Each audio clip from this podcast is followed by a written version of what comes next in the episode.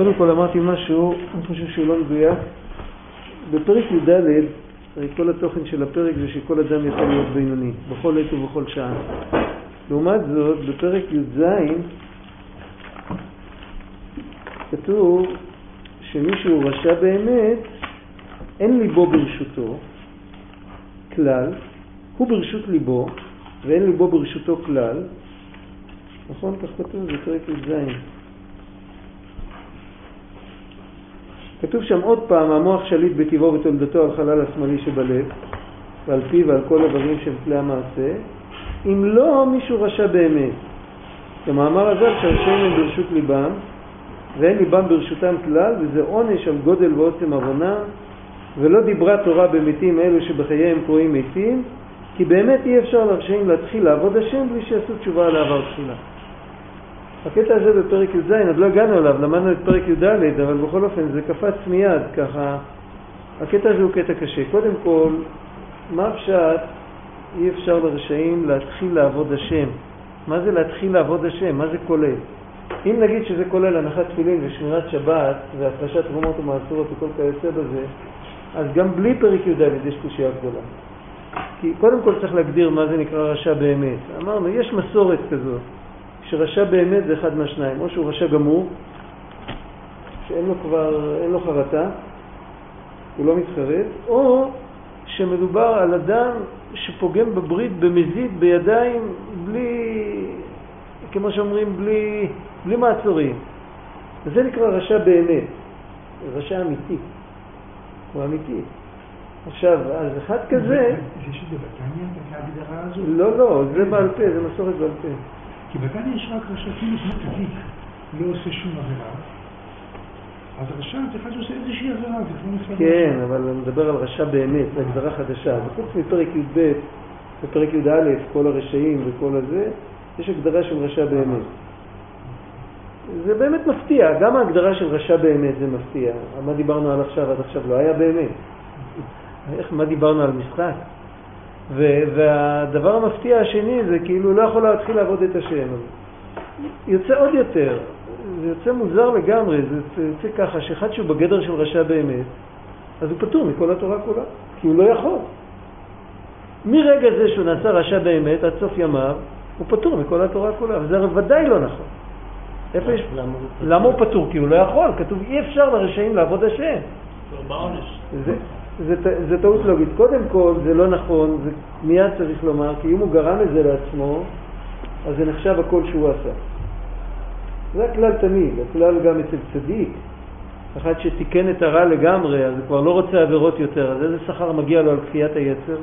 היות שזה הוא, הוא, הוא גרם את זה, אז מגיע לו כאילו שכל פעם הוא כופה את יצרו. זה כתוב במפורש. אותו דבר על זה, אבל האמת היא שכל העניין הזה הוא לא מדויק, מההתחלה. לא כתוב כאן לא יכול לעשות מצוות, כתוב כאן לא יכול לעבוד השם. זה, זה מושג אחר, למרות שעבודת השם זה מושג כללי שכולל את כל המצוות, איך עובדים את השם, עושים מצוות. אבל בכל אופן אני לא מתכוון לעשיית מצוות כפשוטו. ו, ו, ועוד יותר, כתוב שאין ליבם ברשותם כלל, הם ברשות ליבם, הוא לא יכול להתגבר על היצר שלו.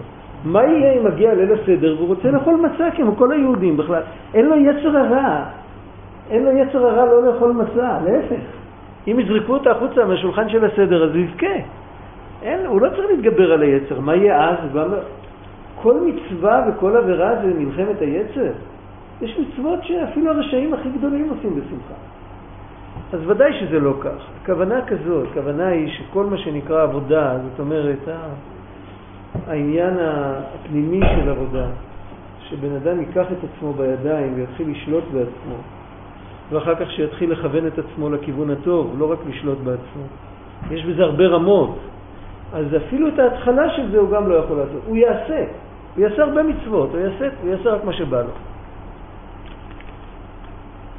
איפה שצריך התגברות יהיה לו קשה, ולפעמים הוא באמת לא יוכל. עכשיו, איך זה ייתכן? הרי יהודי, יש לו בחירה. אז, אז זה באמת הוא לומד מהלכות תשובה ברמב"ם, שכתוב שבחמש מכות האחרונות כתוב אצל פרעה, זה עוד מעט כבר פרשת השבוע, כתוב ויכבד השם את לב פרעה, וזה היה עונש. אז החידוש כאן, שם אפשר לחשוב שמדובר על, אה, על גוי, אבל אצל יהודי זה אחרת. החידוש כאן, שיש בחינה כזאת גם אצל יהודי, אבל לא טוטאלית. אצל פרעה זה היה טוטאלי לגמרי. אבל אצל יהודי, אז יש עניין כזה שיותר קשה לו, יותר... אם הוא רוצה לשבור את המסך של ברזל, את מה שהוא עשה על ידי החטאים שלו, הוא צריך לחזור בתשובה קודם. אבל זה לא טענה לפתור. אם הוא יבוא לפתור את עצמו עם הטענה הזאת, אז יש כנגדו שתי טענות. קודם כל, אתה בעצמך גרמת, וחוץ מזה, נו, תעשה תשובה. אני אומר לך, לעשות תשובה זה לא לטפס על האברסט. בסך הכל להגיד, ריבונו של עולם, אני מתחרט. אבל אם הוא אומר אני מתחרט, אז הוא מקבל חזרה את כל הכוח שהיה לו בהתחלה. זה, זה רק רציתי להשלים את מה שדיברנו בשבוע שעבר. מה? זה לא תנאי. לא צריך לעשות מזה תנאי. זה שהקדוש ברוך הוא מקבל את התשובה שלו ומעיד עליו, עד שיעיד עליו לדעת תעלומות, זה פירוש של מאמר חז"ל שיהיה כל ימיו בתשובה. זה עוד פירוש. יש פירוש אחד כל ימיו בתשובה. כאילו? ככה כתוב ברמב"ם, בתחילה, בתחילת הלכות תשובה, לפני שהוא מתחיל לדבר על מדרגות, אז הוא כותב, קודם כל הוא כותב שהוא יתחרט. כתוב שם שיתחרט באמת, בלב שלם, שיעקור את הדבר מליבו, שלא, יחליט שהוא לא עושה את זה, ואחר כך כתוב שצריך להוציא מהפה שלו את זה בדיבור. ומה הוא צריך לומר? אז כתוב שם, צריך לומר, ריבונו של עולם, חטאתי, אביתי, פשעתי לפניך, ועשיתי כך וכך, והרי ניחמתי ובושתי במעשיי, ולעולם איני חוזר לדבר הזה. אז כמובן שצריך להיות באמת, כי הוא עומד מול השם. אם הוא לא, אם הוא לא אומר באמת, אז הוא לא יגיד בכלל. אבל ללכת לחטט, שזה יהיה... מספרים שבא, מספרים של רבי יצחק בנדר, בא יהודי לחוזה מלובלין, ואמר, ביקש, הוא ביקש משהו, או שהוא ביקש תיקון על עוונות, או שהוא ביקש דרך בעבודת השם, אני לא יודע. אז אני לא זוכר את הפרט הזה. אז החוזה מלובלין אמר לו, אה, זה לא באמת. אז התחיל לבכות ואמר באמת, לא, זה עדיין לא באמת. אז הוא נפל על הרצפה והתחיל לבכות. אז הוא אמר, אם אתה מונח על הרצפה, אולי זה אמיתי. אבל זה לא תנאי. אם נלך עם זה, אז אנחנו אבודים, ואנחנו לא נופלים על הרצפה. סיפרתי פעם, היה, יש מסיפורי ירושלים על רב, רב, אה, מעריל דיסקין. הוא היה הרב של הקנאים, בזמן רב שמואל סלנט, הוא היה לוחם מלחמת השם. היו פעם, בליל שבת היה מתפלל יחיד. וב... ואף אחד לא ידע למה. אחר כך היה מעשה שהתברר למה. פעם היו ציווים אותו אחרי התפילה, היה איזו בעיה דחופה, שהרב שמואל סלנט החליט שהוא חייב את מריל גיסקין לידו בשביל אה, להתייעץ איתו. וכל הפרנסים נשארו בבית הכנסת אחרי התפילה ושלחו ילד, והילד סיפר את זה אחר כך. שלחו ילד לקרוא לו. אז הוא דפק בדלת ושאל איפה, איפה הרב, אז אמרו לו למעלה, היה לו חדר אחד למעלה. הוא טיפס למעלה, פתח את הדלת, רואה אותו שוכב בפישוט ידיים ורגליים, ואומר, מגן אבות בדברו, אומר, לפניו נעברו באימה ופחד, ככה, ככה סיפר, ככה. אז הוא סגר את הדלת וברח משם. והוא בא וסיפר להם, אז זהו, אז, אז הם הבינו למה מרית דיסקי מתפלל בליל שבת לבד, היה סגור בסדר, הוא לא התפלל ביחד עם כולם. אבל אם התשובה שלנו צריך להיות כמו לפניו לעמוד באימה ופחד, שצריך דיסקי, אז אף פעם לא נעשה תשובה. יש לנו את התשובה שלנו ויש לו את העבודה שלו. הנקודה שצריך להתחיל עם מה שאפשר. דיברנו בשבוע שעבר שאם הלב עוד לא מתוקן, הוא כן. לא רוצה את זה, כן. אז צריך לדעת שאנחנו בעולם העשייה, ולעשות כן. את זה בלי... נכון, נכון, נכון, זה נכון. אבל יש, חשבתי על זה במשך השבוע, שיש מצוות שכאילו אתה לכאורה, בלי החסד, אז אולי עדיף באמת שלא תעשה אותם. כמו נגיד... אה, איזה, איזה מצווה? דוגמה, יש חיילים פה בשבת, אתה צריך להגיד, אם אין לך חשק להזמין אותם, יכול להיות שעדיף שלא תזמין אותם, כי זה לא יהיה, לא, לא יהיה את המתיקות שלהם. זה שאלה אם מישהו אחר ייקח אותם או לא. לא, אם מישהו אחר ייקח אותם. אם מישהו אחר ייקח אותם וישמח יותר, אז מה, על חשבונם אתה לא צריך לעשות אה, תרגילים. אבל אם לא יהיה מישהו אחר. אם אתה חושב על עצמך, אז תיקח אותם בכל מקרה. אבל אם אתה חושב עליהם, אתה יודע שאתה, אין לך מצב רוח, מישהו אחר יעשה את זה יותר טוב. סתם ככה אפילו, אם יש לך מצב רוח, אם, הרי צריך לטפל בהם גם מבחינה רוחנית. אם מישהו אחר עושה את זה יותר טוב, אז בטח שצריך לתת לו. אבל בתנאי שיש מישהו שלוקח, מה יהיה אם אף אחד לא לוקח? אין לדבר סוף. אנחנו בחלק השני של הפרק. ובזה הובן כפל לשון השבועה תהי צדיק ואל תהי רשע. עכשיו הוא חוזר למה שהוא התחיל איתו את הספר, משביעין אותו תהי צדיק ואל תהי רשע, ששם יש עוד קושייה, חוץ מהקושיות שהוא שאל, יש קושייה דלכאורה תמוה, כי מאחר שמשביעים אותו תהי צדיק, למה צריכים להשביע עוד שלא יהיה רשע? אלא משום שאין כל אדם זוכה להיות צדיק, ואין לאדם משפט הבחירה בזה כל כך, להתענג על השם באמת, ושיהיה הרע מאוס ממש באמת. ודיברנו שבוע שעבר, זה הספקנו עוד להסביר, למה אין לבן אדם בחירה? ליהודי יש בחירה על הכל. אין לו בחירה על דברים שזה לא התפקיד שלו. ולכל בן אדם, כל בן אדם הוא מקביל לחלק אחר בעולם. יש בן אדם שמקביל לעולם העשייה, יש בן אדם שמקביל לעולם האצילות.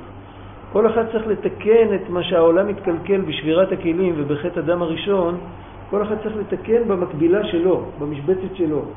אז אם העניין שלו זה עשייה, אז הוא צריך לתקן בעולם העשייה.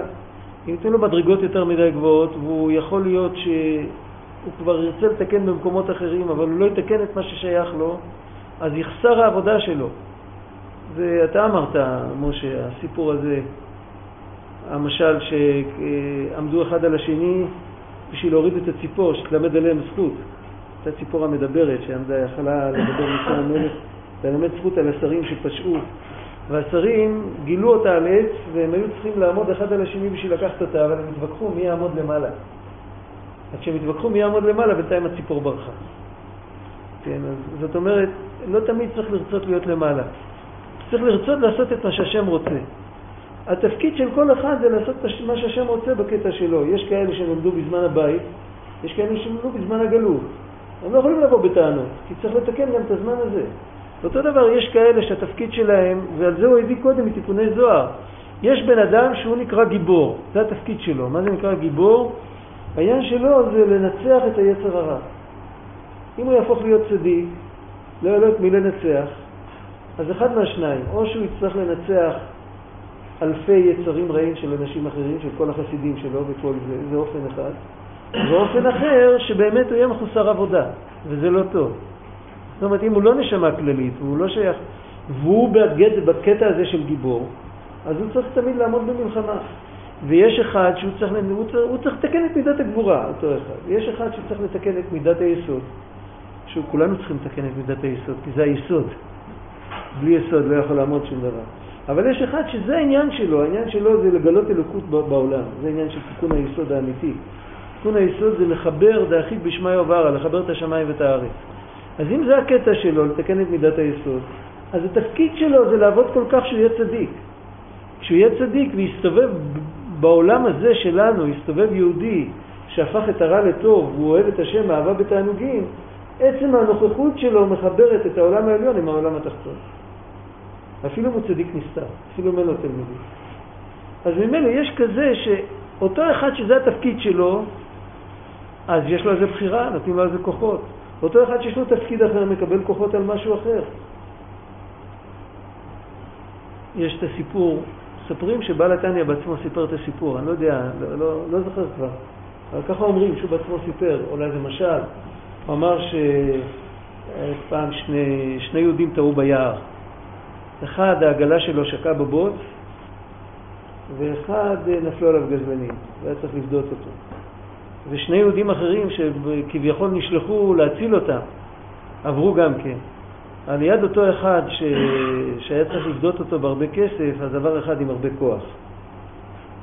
וליד אותו אחד שהיה צריך כוח בשביל להוציא אותו, עבר אחד עם הרבה כסף. זה סיפור אחד, ואז באו וסיפרו לו, שאלו אותו, את בעל התניא, למה... אז הוא אמר, אתה יודע רזי עולם, הנהגת העולם רק השם יתברך יודע, רזי תורה נמסרו לצדיקים, אבל פעם, אומרים שפעם הוא בעצמו סיפר, הוא סיפר שהיו פעם, שהיה פעם אה, גביר ומשרת שלו, ש... שהם נסעו ביחד, והם גם הצילו מישהו, אבל כל אחד לקח את התפקיד של השני. המשרת אירח את, ה... את האנשים האלה לשבת, או שאירח אנשים אחרים לשבת, והגביר התעסק בלהוציא עגלה מהבוץ. המשרת יכל להוציא יותר טוב מהבוץ, היה מאומן בזה. והגביר סתם התלכלך ולא הצליח. וה... ואחר כך הם היו צריכים לרדת עוד פעם, בשביל כל אחד, כל אחד לקח את המצווה של השני והוא לא עשה את מה שהוא היה צריך לעשות. אז יש בחינה כזאת גם כן. אז יש גם בעבודה פנימית, בן אדם צריך לדעת שקודם כל, קודם כל כולם, ואיך כולם צדיקים. כולם צריכים לעשות את רצון השם, בבחינה הזאת כולם צדיקים. אבל בפרט לעשות את העבודה של הצדיק, אז מצד אחד משביעים אותו תהי צדיק, מצד שני, היות שזה סוף כל סוף, אנחנו לא בטוחים שהוא יהיה באמת צדיק, אולי זה לא התפקיד שלו, אולי זה לא העניין שלו, ולכן משביעים שנית ואל תהי רשע על כל פנים. שבזה משפט הבחירה והרשות נתונה לכל אדם, לא להיות רשע, זה לא להיות צדיק, זה להיות צדיק, כן? להיות צדיק כל אחד יכול. היית צדיק. בזה המשפט הבחירה והרשות נתונה לכל אדם למשול ברוח תאוותו שבליבו ולכבוש יצרו, שלא יהיה רשע אפילו שעה אחת כל ימיו, בין בבחינת סור מרע, בין בבחינת ועשה טוב. מה, שלא כל אחד יכול להיות צדיק ממש? לא. עוד פעם, על מה אתה מדבר? למה אתה שואל עכשיו? למה אתה לא שואל קודם? לא לא. אה, עוד פעם, מה זה צדיק? הפך לטוב. לא, לא לכל אחד יש תפקיד כזה. לא, לא. לא לכל אחד יש תפקיד. אין, אין מצווה בתורה להפוך את היצר הרע לטוב. זה שכתוב בתורה, אפשר להקשות על זה מה שאני אומר. כתוב ואהבת בכל לבבך, וחז"ל דרשו בשני יצריך. אבל יש עוד פירוש בבשני יצריך, דיברנו על זה, שלמדנו את הפרקים הקודמים. יש אפשרות לעבוד את השם בבחינה כזאת שבמקום יש לי יצר הרע, ולא הפכתי אותו לקדושה, אבל הטאתי אותו לטוב. במקום לרצות, אה, במקום להגיד שטוב עבורי זה אוטו וכסף ותאוות, ותאוות היתר, אז אני יכול להגיד שמה שטוב עבורי זה קרבת אלוקים. זה נקרא שאני עובד את השם עם היצר הרע, אבל לא הפכתי אותו לקדושה, כי אני דואג עבור עצמי. אבל הדבקות היא רק במצב של הפכת היצר הרע. אוקיי. ובוא תדבק בהלכה וידבק בתלמידי חכמים. ידבק במידותיו, הלכת בדרכיו. בהלכה אין קושייה על מה שאני אומר. זאת אומרת, אין הלכה שכל אחד חייב להיות צדיק. מה יש הלכה? יש הלכה שצריך לשמור את היד מצוות מרע ועשה טוב. זה כל אחד יכול. עכשיו בכל אופן יש צדיקים, ודוד המלך אומר וליבי חלל בקרבי, ואמרו חז"ל שאין לו יצר הרע שהרגו בתענית. אז דוד באמת אמר שמרן נפישי כחסיד אני. זאת אומרת, הבעל ניגלה, היהודי של ההלכה, הוא יגיד דוד עשה לפני משורת הדין, הוא הרג את היצר הרע, הוא היה חסיד, הוא עשה לפני משורת הדין. אבל מה האמת? האמת היא שיש אנשים, יש, כתוב בתהילים, כתוב יצא אדם לפועלו ולעבודתו עדי הארץ. יש בן אדם, יש שתי שליחויות לכל אדם, יש שליחות כללית ושליחות פרטית. שליחות כללית זה תרי"ג מצוות. שליחות פרטית זה לפי הגורם המזמן, איך שהקדוש ברוך הוא מגלגל אותך. אם נגיד הוא שם אותי ליד שכן שצריך טיפול X, השליחות הפרטית שלי זה להביא לו כל יום, אה, לא יודע מה, כדור הרגעה או כוס תה, או לא יודע, או, או ללמוד איתו משהו. תלוי מה שצריך. מאיפה אני יודע שזה השליחות הפרטית שלי? כי אחרת השם לא היה שם אותי לידו. וכן הלאה, כל כיוצא בזה. בן אדם יכול לדעת לפי הכישרונות שלו, לפי זה, הוא יכול לדעת מה הוא צריך לעשות. השליחות הפרטית של הצדיק זה להיות צדיק. לפעמים זה שליחות פרטית שלו, אבל זה למען הכלל. היות שלא לכל אחד יש את התפקיד הזה, ולא לכל אחד יודעים על זה כוחות.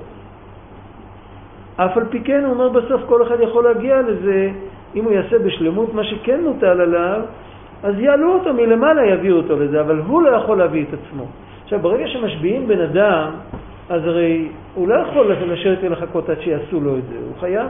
אבל בשביל זה משביעים אותו שתי שבועות. שבועה אחת, מובן מעצם העובדה שמשביעים אותו שתי שבועות, שאחת מהן מיותרת, זה כמו בגמרא, שהגמרא לומדת סימני בגרות, סימני נערות, מיצא חינם אין כסף. בסוף אחד נשאר מיותר. הרי נערות זה שש חודשים לפני בגרות. אז, אז האמה העברייה משתחררת שישה חודשים לפני הבגרות. אבל בשביל מה צריך את הפסוק השני? סוף כל סוף יוצאת רק בסימני נערות. מה התשובה שם? שאם יהיה כתוב רק אחד, אז אני אגיד שזה הבגרות. זה בדיוק, תמיד כשיש כפילות זה ככה. הכפילות נועדה לנו לברר משהו, אבל בסוף אני נשאר רק עם אחד ביד. אז בדרך כלל זה כך. אז אותו דבר פה, משביעים אותו, תהי צדיק ואל תהי רשע. עכשיו אומרים, תראה למה אתה שייך. כמו שאומרים, השאיפה שלך צריכה להיות להיות צדיק, על זה אתה צריך להתפלל כל החיים שלך. אבל בבקשה, דרך ארץ קדמה לתורה, השביעו אותך גם שלא תהיה רשע. קודם כל תהיה, תהיה בן אדם, לפני שאתה הולך להיות צדיק. ולהיות בן אדם זה לפחות לקיים את השבועה היותר נמוכה. זה טריוויאלי, כאילו, זה מובן מאליו, זה לא שייך. אז זה אומר, זה מה זה? זה סור מרע ועשה טוב.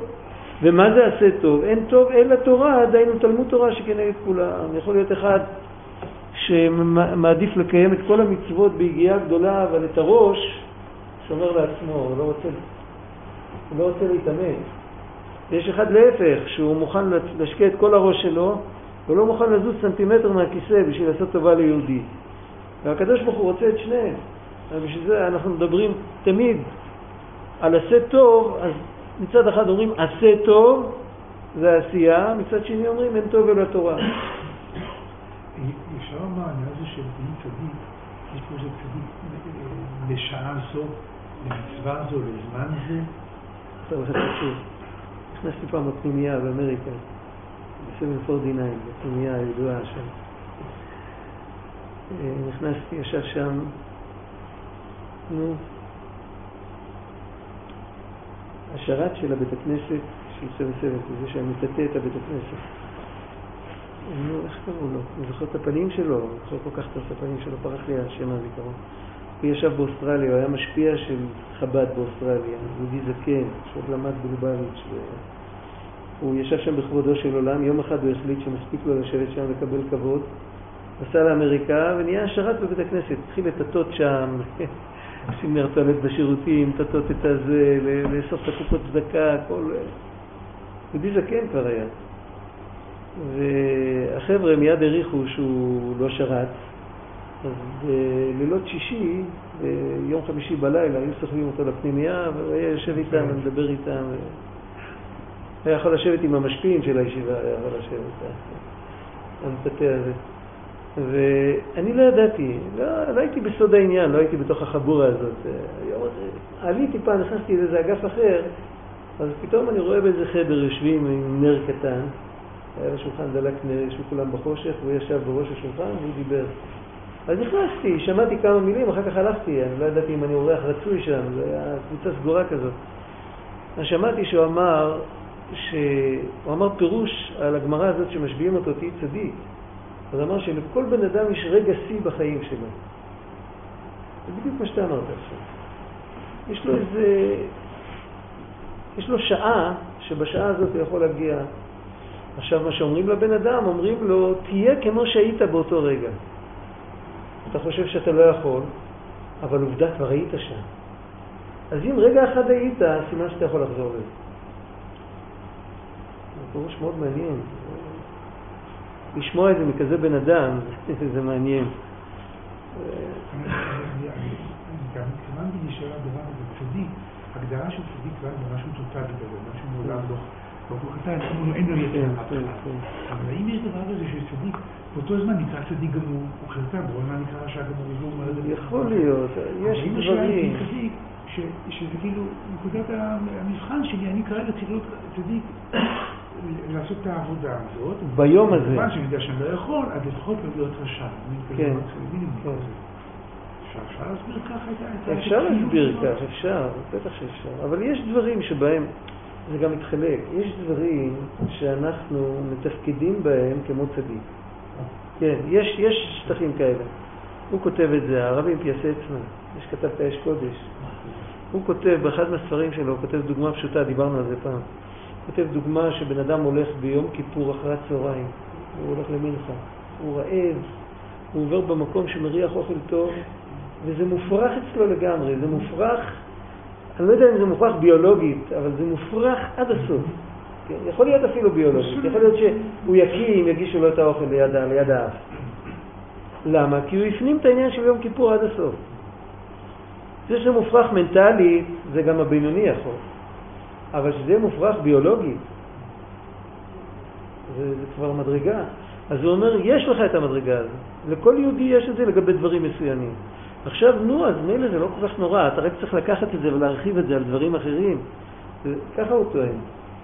בסדר, זה... צריך הרבה, הרבה תפילות על זה. מה? שגם הצדיק מקבל את האהבה ותלמידים בצורת מתנה. נכון. אז אם כן, אז מה? מה זה רע? מה?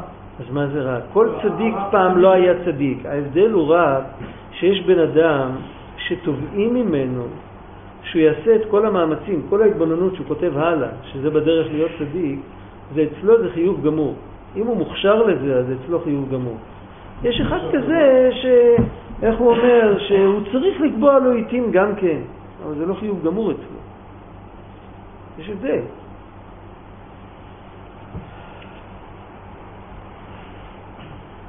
אך אף על פי כן צריך לקבוע לו, צריך לקבוע לו עיתים גם כן להשית עצות בנפשו להיות מואס ברע.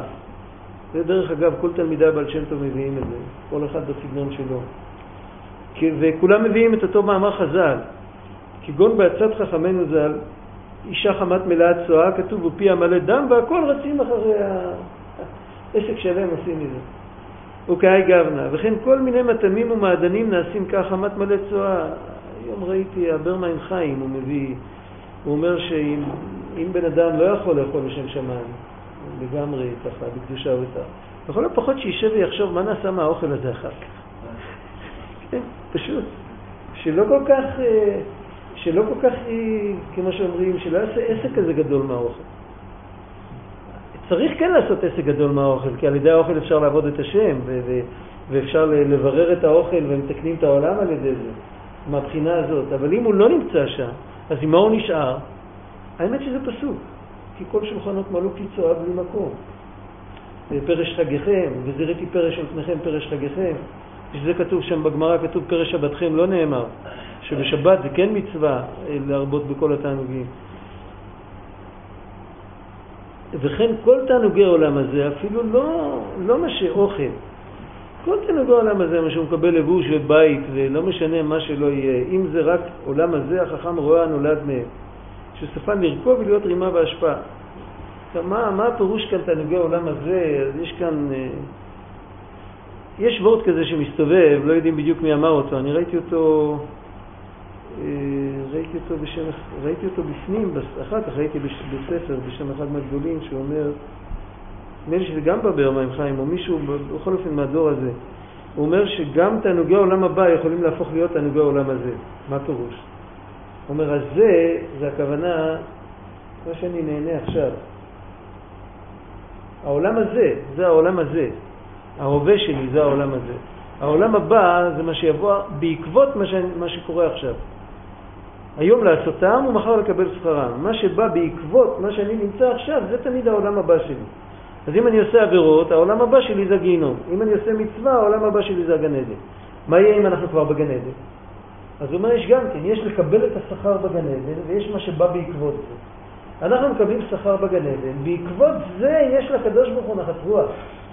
איזה נחת רוח יש לו? שיהודים יושבים בגן עדן. יכול להיות נחת רוח יותר מזה. מה הקדוש ברוך הוא רוצה שיהודים ישבו בגיהינום?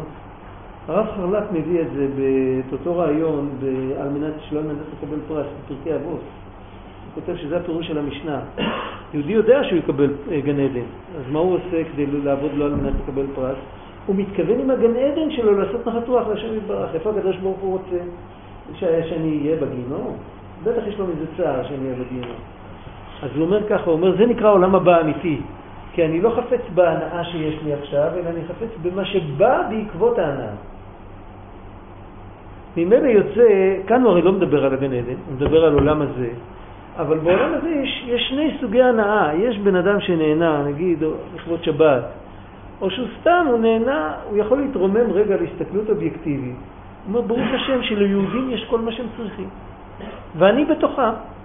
אבל טוב לו, צריך להיות מאוד מזוכח בשביל זה, שזה יהיה אמיתי, זה יכול להיות סתם לא. אבל טוב לו עם זה, ברוך השם, יש לו בית יפה, הוא אומר, או, oh, כך צריך יהודי לגור בארץ ישראל. מה צריך לגור? בחושה? במערך? עכשיו בני דודים יגורו במערות, אנחנו נגור בבתים. כואב לו האמת. אז זה כבר, זה בחינה שזה לא תענוגי העולם הזה. זה שהוא מסתכל על העניין המתוקן, איך שזה צריך להיות, איך הקדוש ברוך הוא מסתכל על זה, איך התורה מסתכלת על זה. אבל יש בן אדם שהוא שוקע בתוך המציאות, זהו, יש לי. אז זה, לא נשאר מזה. מאומה לא יישא בעמלו, אין מזה שום דבר. מה? כן, אבל על המצוות, היות שסוף סוף הוא עושה מצווה, אז המצווה היא, המצווה עצמה תמיד מגיעה לאן שהיא מגיעה. אז אחר כך המלאכים צריכים לזכך אותה, אני יודע, יש כל מיני עניינים.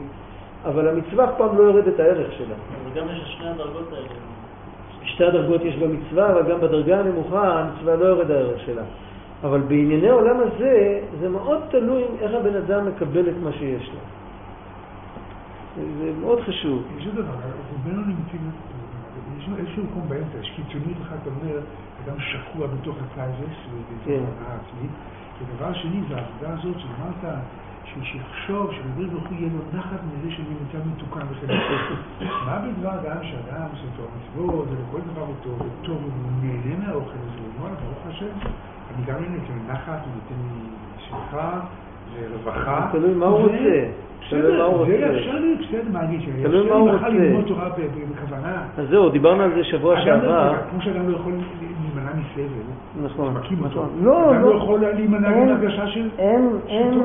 אין אף פעם דרישה שבן אדם לא ירגיש טעם באוכל, או שהוא לא ירגיש שחם לו כשהוא נכנס לבית. לא דורשים את זה מאף אחד. להפך, כתוב שמי שלא מרגיש טעם באוכל, אז זה סימן לא טוב. סימן לא טוב, ככה כתוב. כן, בסדר, זה, זה עניין בעד עיקר שדרחמן על המלאך. אבל על סתם, בפשטות, כתוב שזה לא עניין טוב. לא, זה אדם בספרי קודש. לא. כן. אז צריך ליהנות מהדברים. כן, זה, זה ברור, זה ברור. אבל לא זה הנקודה. הנקודה היא ממה אני נהנה. יש כמה. לא, יש הבדל. אה, אתה יודע מה, אתה תחתן אותו, את אתה. תחתן אותו, אתה שומע, תחתן אותו, וייתנו לך תפוח. ו? בחתונה, ייתנו לך תפוח. אתה תהנה מהתפוח. אם התפוח יחסר ליד המנה שלך, אז יחסר מהחגיגיות. אם תחשוב שלכולם ייתנו תפוח, אז לאבא של החתן לא ייתנו תפוח. זה לא יהיה טוב. או לא ייתנו מנה בכלל, זה לא יהיה טוב. אתה תהנה מהמנה, אבל אתה לא, אתה לא תזכור אחר כך אם זה היה טעים ככה או טעים ככה. אתה תהיה בכזאת שמחה, אתה תשמח, זה ישלים לך את השמחה הגדולה שיש לך בלב. עכשיו, למשל, באכילת שבת, אז השאיפה, אף אחד לא נמצא שם, אבל אנחנו צריכים לדעת, אנחנו מתארים את הטוב כדי לדעת על מה להתפלל.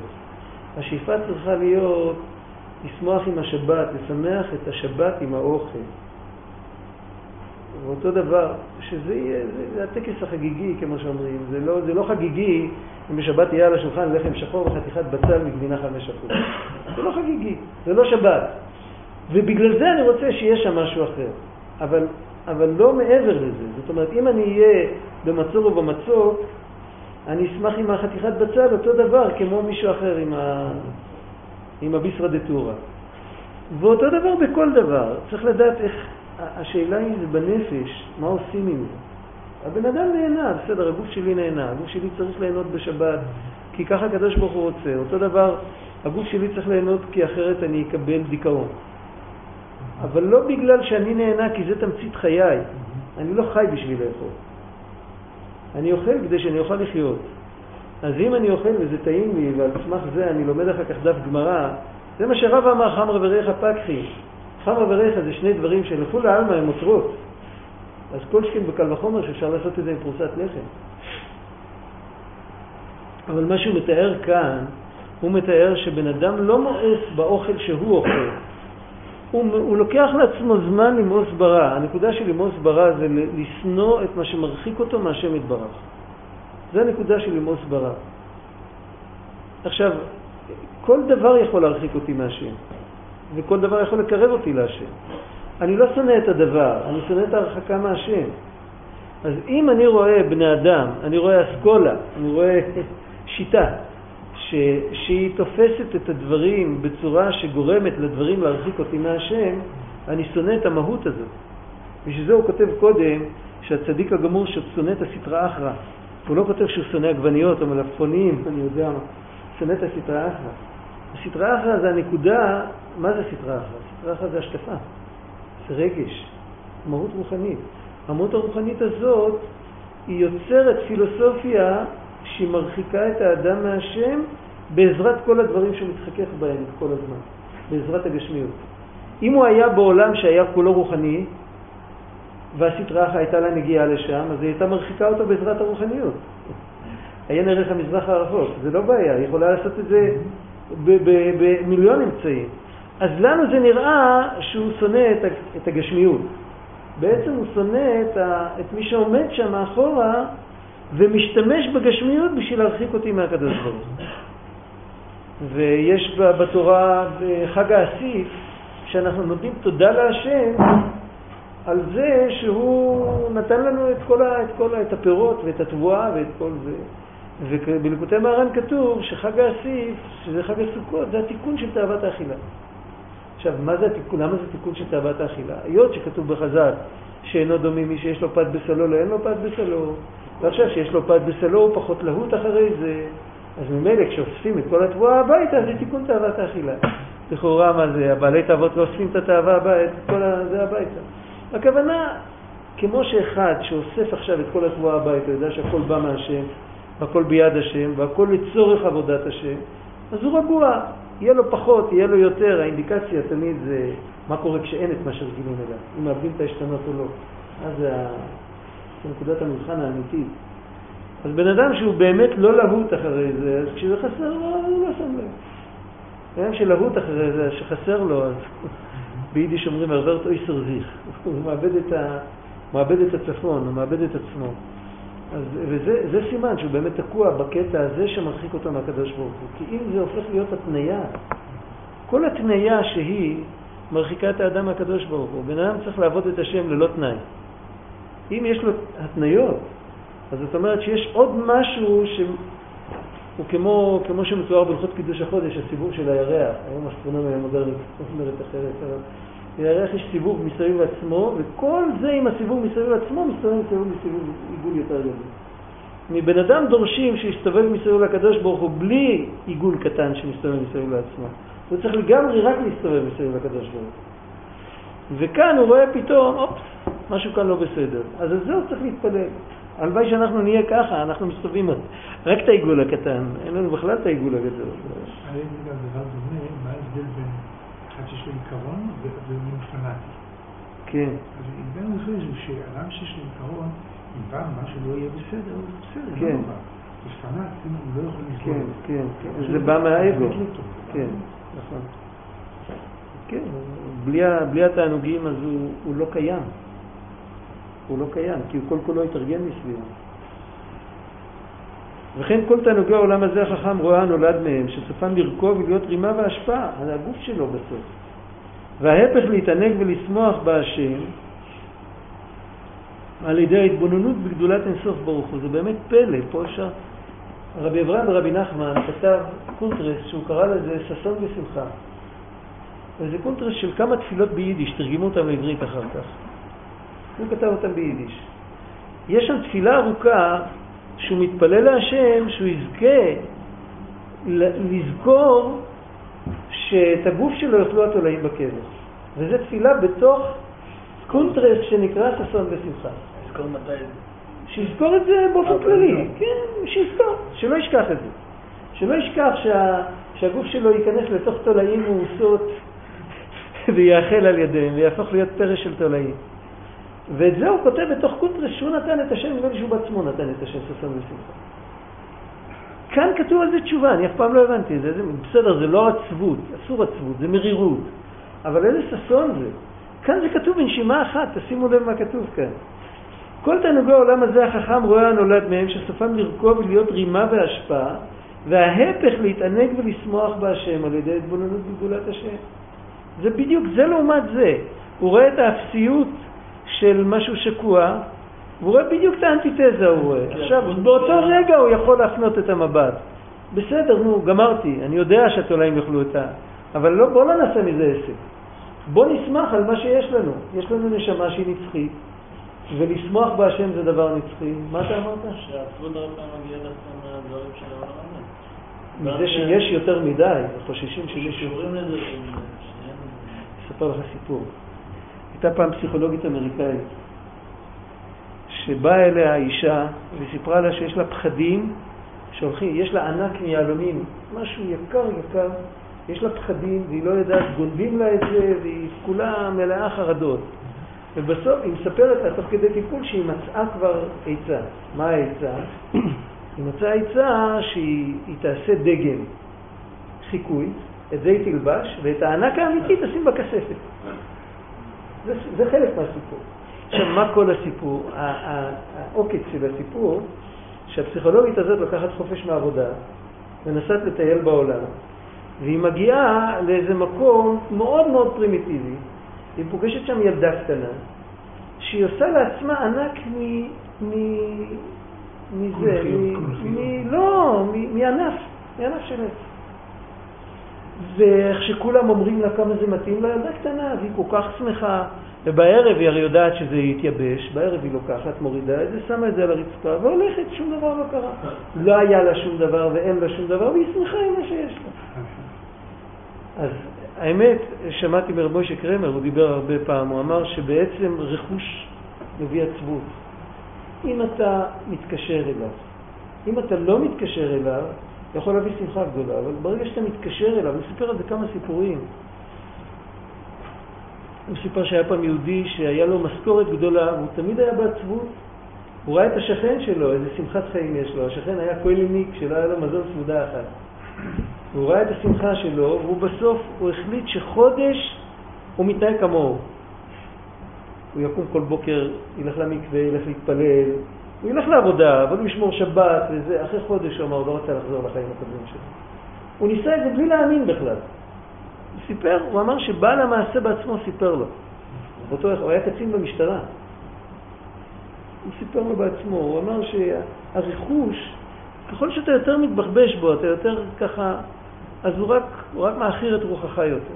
אז יכול להיות שהששון והשמחה פה זה שאתה, סוף כל סוף, הרבה פעמים קורה, אם בן אדם הוא אמיתי, אני ראיתי מקרים כאלה, שלבן אדם יש רע סמוי, שהוא לא מזהה אותו. קורה. קורה שבן אדם יש איזה מידה רעה שהוא לא יודע ממנה. וחבר כן מזהה, כידוע, וכן מפורסם, תמיד זה בא. השני רואה עלינו מה שאנחנו לא רואים על עצמנו. בא החבר, לוקח אותך הצידה, שאף אחד לא ישמע, הוא מספר לך בדיוק, ואם אתה אמיתי, אתה מתחיל לשמוח באותו רגע. באותו רגע זה, אתה מרגיש כאילו שזה יצא ממך ואתה יכול להסתכל על זה עכשיו. עכשיו אתה יכול להתחיל לטפל בזה. אתה יודע שיש משהו. והשמחה היא לא תמיד עובדת כמו שאנחנו רגילים לחשוב. אנחנו רגילים לחשוב שהשמחה באה כשהכול בסדר, מטאטאים את כל הבעיות מתחת לשטיח ויש את כל מה שצריך. זה לא עובד ככה. לפעמים כשנוצרת בעיה, בן אדם שמח. כי הבעיה הייתה חבויה והיא... בחסידות כתוב רע סמוי, כמו הקרב מתחת למיטה. הכי גרוע לחולה זה שהוא לא יודע שהוא לא יודע שהוא חולה. הקרב מתחת למיטה. כשהקרב מתרוצץ בחדר זה בסדר גמור, שהוא על הקיר, אתה לוקח את הנעל ואתה...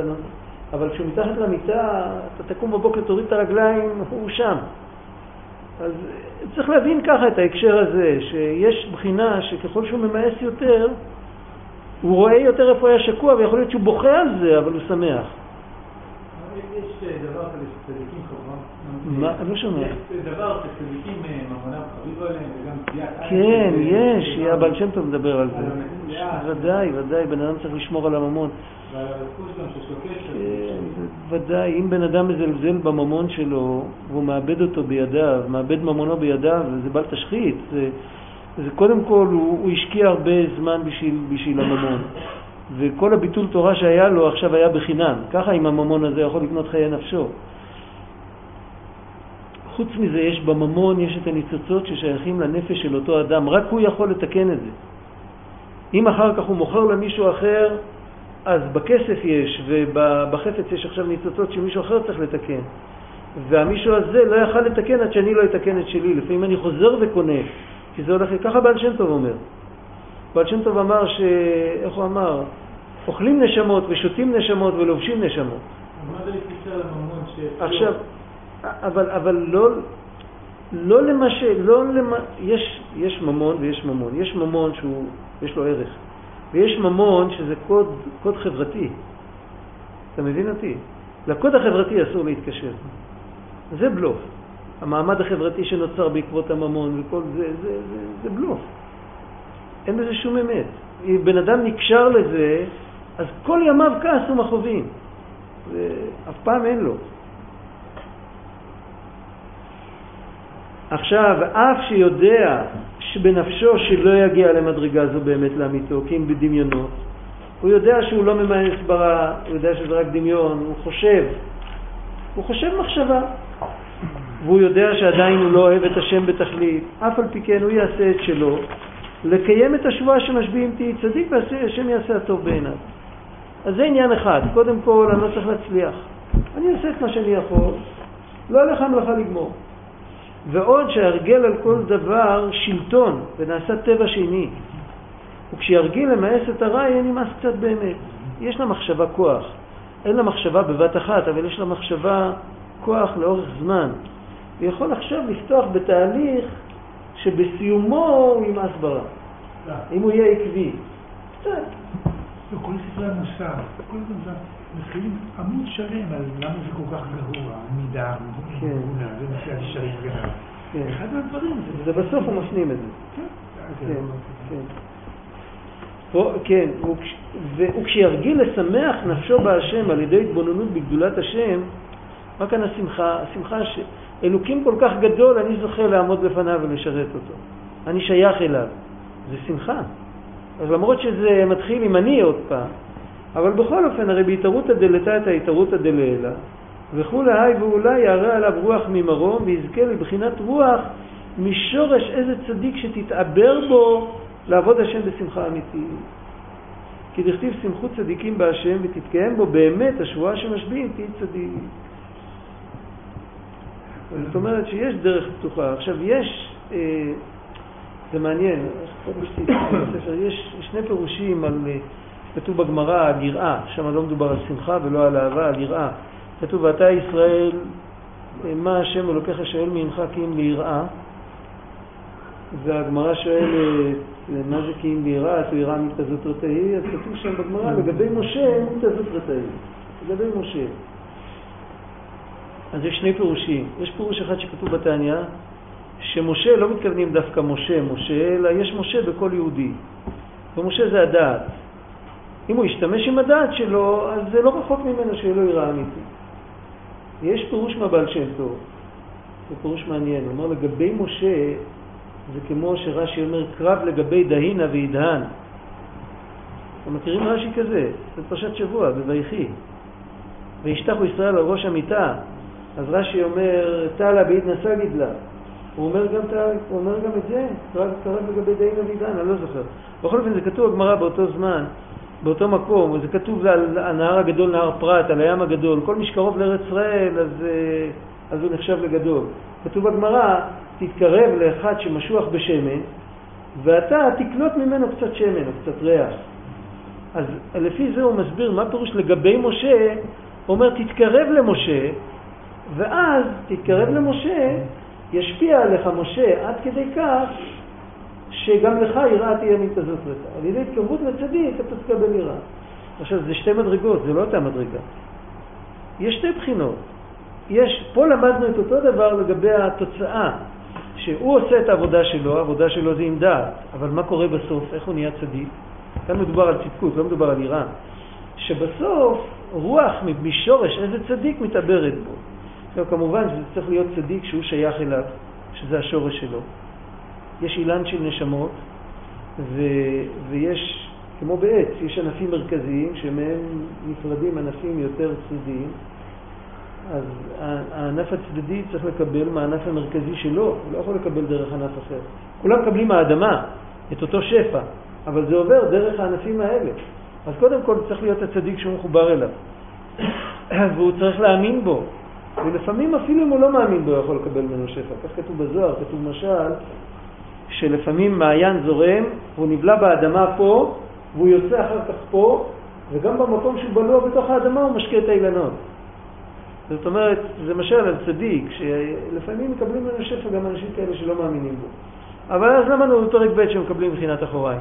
אף אחד לא רוצה לקבל מבחינת אחוריים. משפע של מבחינת אחוריים אי אפשר להפוך להיות צדיק. זה, זה ברור, זה כי אז כל שפע שמקבלים מבחינת אחוריים, התסמונת שלו זה שאומרים כוחי ועוצם ידי. אז בין אם זה שפע גשמי, בין אם זה שפע רוחני, צדיק לא יכול להיות צדיק מכוחים רוצים ידי ביחד, זה לא עולה. אז אם הוא מקבל כאן, הוא זוכה לבחינת רוח משורש איזה צדיק שתתעבר בו, אז מדובר שהוא קשור לצדיק והוא מחובר לצדיק. אז זה, זה התורה של הבעל שם טוב. לגבי משה, אם אתה מקושר למשה, אז אתה יכול לקבל ממנו משהו.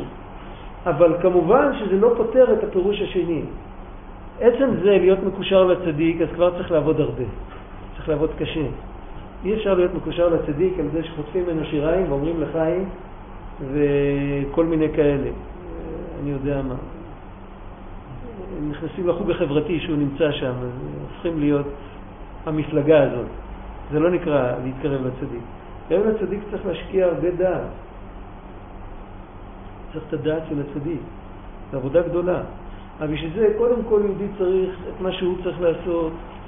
הוא צריך, קודם כל אנחנו נמצאים במקום כזה שאנחנו צריכים להתחיל להתפלל שבכלל מה שיזיז אצלנו, שנרצה בכלל לעשות את העבודה הזאת. זה נראה לנו כאילו גבוה חמש קומות מעלינו, אבל בכל אופן השביעו אותנו, אז שיפול לנו האסימון שההתחלה של זה שייכת לכל אחד. ההתחלה של ההתחלה, ההתחלה של ההתחלה זה הרצון, ואין לך דבר עומד בפני הרצון. אחר כך אפשר לאט לאט להתחיל גם בצד הזה של מיאוס ברע. זה לא נפלט ולא רחוקה ממך. אם זה כתוב בגמרא, זה לא ב... זה לא כתוב באיזה ספר שגנזו אותו, שלא נלמד ממנו, זה כתוב בגמרא, אישה חמת מלא צואה ומרבה מסר, מרבה רימה, זה כתוב במשנה, אומרים את זה, פרקי אבות כולם אומרים את זה, באיזשהו מקום זה שייך לכל אחד. ואותו דבר, למרות שכתוב שמחו צדיקים בהשם, אבל אנחנו, אנחנו מתפללים, בתפילה אנחנו אומרים, וישמחו בך ישראל מקדשי שמך. במקום שכתוב מקדשי שמך, זה כולל את כל ישראל, כי כל יהודי מוכן למסור את נפשו על קידוש השם. אפילו רשע או בעל עבירות מגיע לידי ניסיון, אז הוא מקדש את השם. אז כל מי שרק נקרא מקדשי שמו, אנחנו מתפללים עליו שהוא ישמח בהשם, כמו הצדיק. וזה לא סתירה, כי שמחו באמת בהשם, זה שמחו צדיקים בהשם. אבל יש בחינה יותר קטנה של ישרי לב שמחה, אפילו אם הם לא צדיקים. ויש בחינה עוד יותר קטנה, שישמחו בך ישראל מקדשי שמך, וכולם כולם מחוברים לאותו שורש. אז בשביל זה צריך להתפלל על זה, ואחר כך צריך באמת להשתמש בשכל, להתבונן בגדולת השם, לראות, לראות עם מה באמת שמחה אמיתית, מתי יש שמחה אמיתית? אתה יודע מתי יש שמחה אמיתית? כשחוזרים הביתה שמחים באמת. אדם שנמצא רחוק, הוא חוזר לדבר המוכר, אז הוא שמח. עכשיו, שמחה אמיתית, אמיתית באה מצד הנשמה. אם הנשמה מגיעה למקום המוכר, היא מתחילה לשמוח. יהודי שלא לומד תורה ולא מקיים מצוות, הוא עצוב. הוא משמח את עצמו, אבל הוא עצוב. אפילו אחרי שלומד תורה ומקיים מצוות, אם הקדוש ברוך הוא לא מאיר לו בתוך התורה והמצוות, הוא לא פוגש את אבא, אז הוא עדיין עצוב. כשפוגשים את אבא מתחילים לשמוח. ואבא האמיתי זה תמיד השם. שם האב, יש הלכה ארוכה בליקוטי ההלכות, שאומר ששם האב בפנימיות, אב בחוכמה, ספירת החוכמה, ואור אינסוף שורה בחוכמה, אז בפנימיות שם האב זה שם הוויה. שם האם זה, זה המלכות. יש שם אריכות שלמה, למה מזכירים על חולה דווקא שם האם? כי אם יזכירו מדרגה יותר מדי גבוהה, אז הנשמה שלא תישאב לתוך ה... הוא יסתלק טרם זמנו. שזה לחולה צריך דווקא להזכיר את שם האם. אבל כשבן אדם בריא והוא חותם על שטר, הוא חותם את שם האב, כי להפך, שם האב מוסיף לו כוח. אבל כל פנים, האבא האמיתי זה הקדוש ברוך הוא. וכשאנחנו פוגשים את האבא אנחנו שמחים, זה הטבע שלנו. אז כל ההתבוננות צריכה להיות זה שבעצם יש לנו אבא גדול ושאנחנו יכולים לפגוש אותו בכל רגע. הוא, הוא לא סוגר את הדלת, אפשר לבוא אליו תמיד. זו השמחה הכי גדולה. יש לנו שאלה, העניין של הדמות ושמחה, אז הדברים האלה הם באמת מאוד מאוד טובים לאותם אנשים שעוד משוקעים בעולם הזה ובתאוות וכן הלאה, זה לא טוב להם. אבל היו, יש הרבה אנשים שהבעיה, אנחנו הבעיה, שהם לא בתוך תורה ומצוות. הם בתוך תורה ומצוות וגם לא טוב להם. לא טוב להם. שמחה, הרבה שמחות די פשוטות די מה שאמרת לבוא הביתה. כן. זה שמחה אמיתית, בלי הנמשל של הקדוש ברוך הוא. או אדם שעשה משהו, יצא משהו, זה יצא יפה. כן.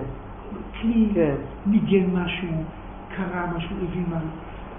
אם תמיד נקשר את זה לאבא הגדול למעלה, זה קשה מאוד. אני לא מצליח, אם אין לי זה ולא מצא, אז כל הזמן אני אפול בחזרה. איפה אתה מסכים? השמחות הרגיזות. השמחה היא בגלות, בוא נגיד ככה, השמחה היא בגלות, וכדי לעורר אותה צריך להשתמש בשמחות הקטנות של החיים. כך כתוב במפורש. אבל צריך לזכור שהשמחה היא בגלות כל זמן שהנשמה לא מהירה. אם בן אדם זוכה שהנשמה תאיר אצלו, ונשמה יכולה להתחיל להעיר אפילו אם הוא עושה טובה ליהודי עם כל הלב, אה, בלי פניות, חסד של אמת, מה שנקרא. עושה טובה למישהו שלא יפגוש אותו יותר. אז, או, או כל כיוצא בזה, כל דבר שהוא עושה באמת, אז הנשמה מתחילה להעיר. וכשהנשמה מתחילה להעיר, אז אדרבה, אז השמחה הזאת שדיברנו עליה, של לחזור הביתה להשם, היא מתחילה לדבר אליו הרבה יותר. הוא לא יודע שזה קשור לשם. אדם עשה הוא לא יודע, אבל הנשמה... ראשו, אז הוא יהיה מאוד מאושר. הוא יהיה מאושר, אבל אחר כך הנשמה מתגלה אצלו, זה עוד לא שלב. הוא לא יודע, הוא לא יודע. כשהנשמה מתגלה, אז הבן אדם לא מרגיש. אבל פתאום משתנה לו הפוקוס. הסולם ערכים שלו משתנה. זה קורה שאצל בן אדם משתנה סולם ערכים והוא לא יודע למה. הוא לא עבד על זה, הוא עבד על דברים אחרים, אבל הנשמה התגלתה אצלו. כשהנשמה תתגלה קצת, יש מבעל שם טוב שאומר שהנשמה היא כמו בבית אפל, שאתה לא יודע את הידית לצאת החוצה. חושך. אז אתה בועט בקיר ואתה שובר בלוק אחד החוצה, נכנסת לך קרן אור, ואז אתה מוצא את הידית ואתה יוצא החוצה. אז יש כמה, בנמשל, הבעל שם טוב עצמו אמר שלהגיד אמן יש מרבה בכוונה, זה הבעיטה שאתה בועט החוצה את הבלוק. ככה הוא אמר. זה שובר את החושך של העולם הזה. יש מהמגיד, יש תורה ארוכה באור התורה. אור התורה של המגיד, בסוף. יש בסוף התהילים. אחור הקדם צרטני. יש מאמר ארוך מאוד שם. אז הוא כותב את אותו, את אותו רעיון. הוא כותב שצריך לצאת, הוא מביא את הרבנו יונה, המפורסם, של שערי תשובה, שבן אדם צריך לפרוש מקוף שערים של היתר כדי שלא יבוא לשער אחד של איסור. הוא מדבר הרבה על אינקפיה שם. בעצם כל מה שיש בחסידות, הליטקפיה, המקום הכי מפורש במגיד זה המאמר הזה על לחור וקדם סרטני. הוא אומר שבן אדם מחובר עם, עם הכל, הוא מחובר לא נכון. הוא מחובר ככה, הוא לא מחובר נכון, הוא מחובר כמו אדם, אדם וחווה לפני שהקדוש ברוך הוא הפריד אותם וחיבר אותם נכון. הוא מחובר עם ענייני העולם בצורה לא נכונה, ואז הוא לא יכול לתקן אותם, וזה רק מביא לו כל הלא טוב. אז הוא צריך לפרוש כדי שיוכל להתחבר נכון. והפרישה הזאת, אז היא בהתחלה היא קשה, צריך לוותר על תענוגות, אחר כך הוא יכול לעשות אותם לשם שמיים. זה ארוך מאוד.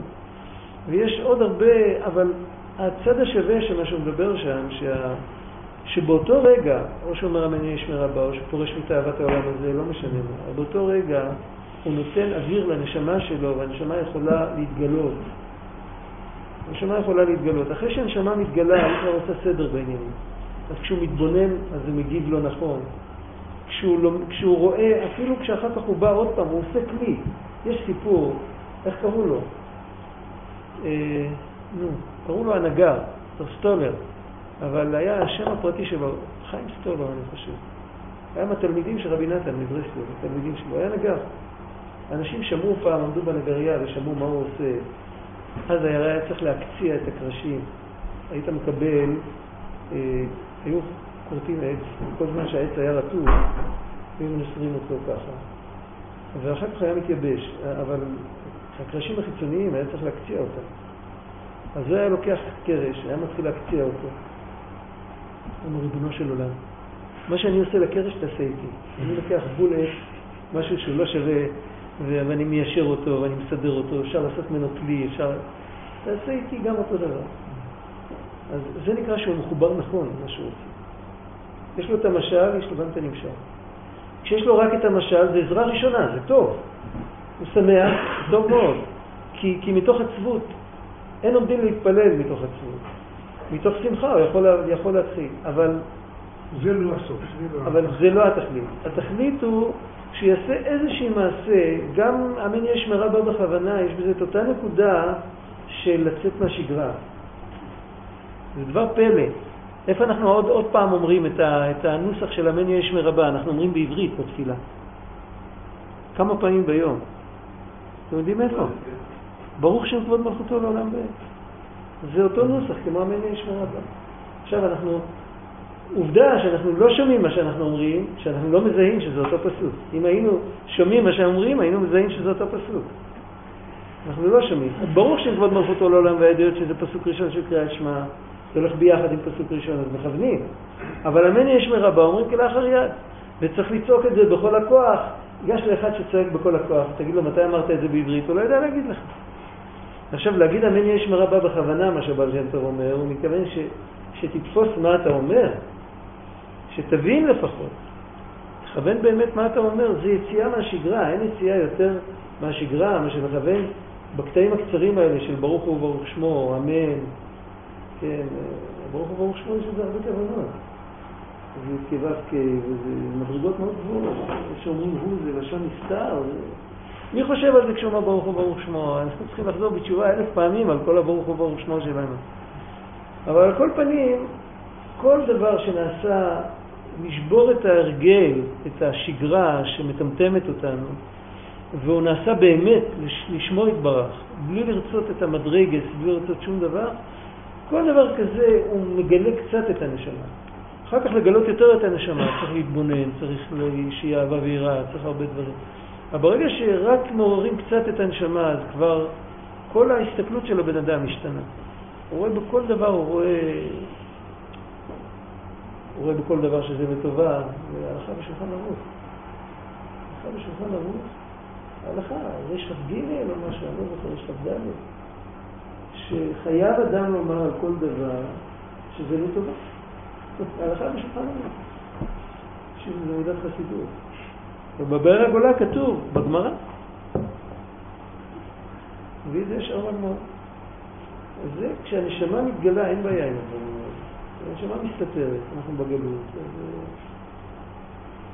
צריך לשמוח לפעמים שטויות. יש מש... עוד משל מהבעל שם שהוא אמר, אין שמחה אלא בבשר ויין, אז הוא אמר, פה, בתפילה אנחנו אומרים ישמחו בך ישראל, פה אומרים אין, בך שמחה, אין שמחה אלא בבשר ויין. נתן משל לחיגר וסומה שהיו מקבצים נדבות ביחד, והחיגר רוכב על הסומה, והסומה הוא גם חירש.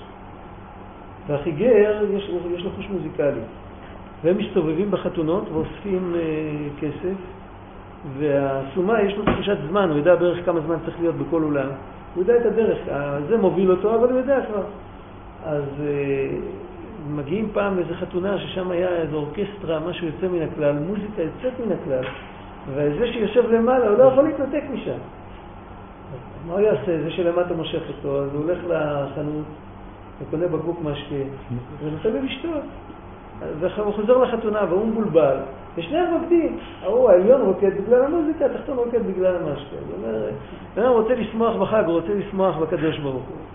אבל הגוף והצרות והגויים וכל זה, זה עזרה ראשונה, זה כאילו בקבוק יין, נא, תשמח. אבל זה הכל, זה הכל בקטע של ה... של ההתחלה, כמו שאומרים. ואין שמחה על הבשר ויין, זה כמו לעולם ילמד אדם, לעולם יעסוק האדם בתורה ומצוות, אפילו שלא לשמה שמתוך שלא לשמה בא לשמה. זה מין הקדמה כזאת, שכשמגיעים מגיעים לתוך, אז כבר לא צריך אותה יותר.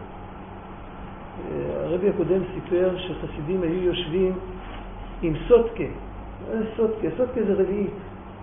זה מידה כזאת. הבעל התניא אמר פעם, לא בחינם, הגוי קבע מידה כזאת בגלל שזה בדיוק רביעית.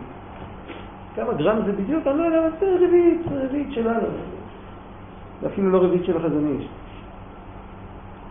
זה משהו בסדר גודל של קצת פחות מ-100 גרם. הם היו יושבים סוט כמשקה כל הלילה, ובסוף הלילה הם היו מחזירים את מה שנשאר לבקבוק. וזה היה מספיק להם. כי, כי מי שבאמת כבר, הוא עבר את השלב הזה, אז הוא כבר, הוא כבר לא, הוא לא החיגר, הוא כבר לא אסומה, הוא כבר, גמרנו, לא צריך את זה. טוב.